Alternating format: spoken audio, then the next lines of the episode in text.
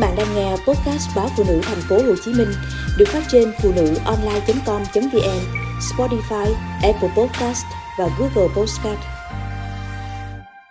Về trà dinh, làm tô bún nước lèo thiệt đã.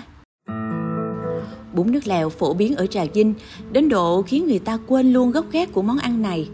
Ban đầu chỉ là món ăn của đồng bào người Khmer. Không biết từ khi nào, bún nước lèo trở thành món ăn gây thương nhớ của vùng đất này những người con xa quê lâu lâu sẽ thấy thèm cái vị đậm đà của mắm, của cá. Có những cụ già xa xứ mấy mươi năm vẫn đau đáu nhớ hương vị của tô bún nước lèo ở một góc chợ quê tuổi thơ nào đó. Người gốc Trà Vinh mê món ăn truyền thống này không nói, nhiều khách thập phương nếu lỡ trót nếm thử tô bún nước lèo sẽ xin ghiền lúc nào chẳng hay. Chị Diễm Chi, nhà ở Củ Chi, mấy năm trước đi công tác, được một người xứ này mời tô bún nước lèo ở đầu chợ Trà Vinh. Chị sinh ra dấn dương đến giờ. Lâu lâu, tôi lại nhớ cái vị đậm đà của tô bún ngập trong mắm. Rau sống thì tươi thơm, khuấy đều lên rồi nêm thêm tí giấm, dầm thêm trái ớt hiểm xanh. Gắp một đũa bún kèm theo rau, cho vào miệng. Vừa ăn, vừa hít hà, đã đời gì đâu nhất là dĩa heo quay da giòn rụng chấm với muối ớt đâm chỉ nhắc thôi đã thấy thèm rồi. Gánh bún mà chị chi trót vấn dương chính là gánh bún đã có thâm niên vài chục năm.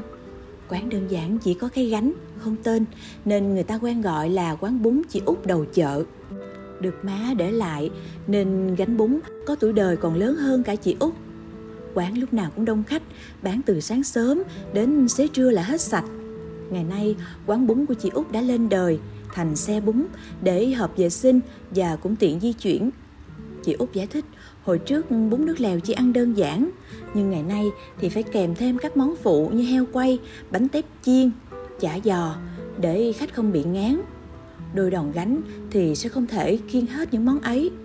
Phần vì tuổi tác, không gánh nổi nữa nên Út đóng tủ để bán cũng nguyên liệu cá và mắm nhưng bún nước lèo của người Trà Vinh mang hương vị khác biệt với bún mắm của người miền Tây.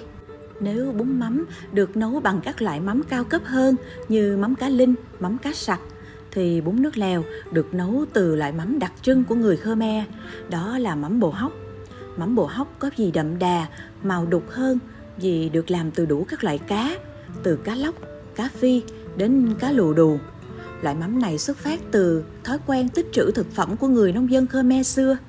Ra đồng, câu được dăm ba con cá, liền đem về làm mắm mà không câu nệ đó là loại cá gì. Có lẽ vì vậy mà tô bún nước lèo trà vinh có màu và vị đậm đà hơn. Người biết ăn sẽ nghiện cái mùi vị độc đáo của bún nước lèo. Ăn bún nước lèo đúng điều là chỉ có tô bún và thêm miếng huyết heo để thưởng thức trọn vị mắm và rau ức hiểm cay the nơi đầu lưỡi.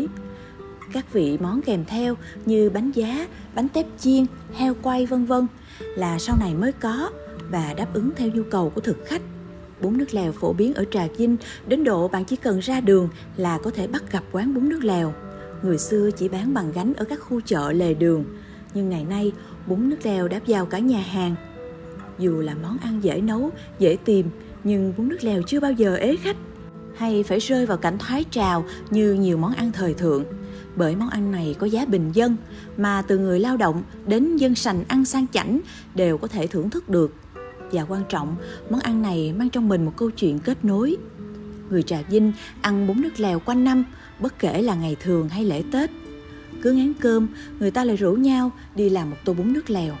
Tùy vào bí quyết nấu mắm của mỗi người, cách gia giảm gia vị, khác nhau mà nồi nước lèo sẽ có hương vị riêng. Thế nhưng, bún nước lèo, giống như món ăn, đã đi qua miền ký ức của những người con Trà Vinh. Chỉ ngửi thấy mùi nước lèo là gợi bao nhiêu câu chuyện ùa về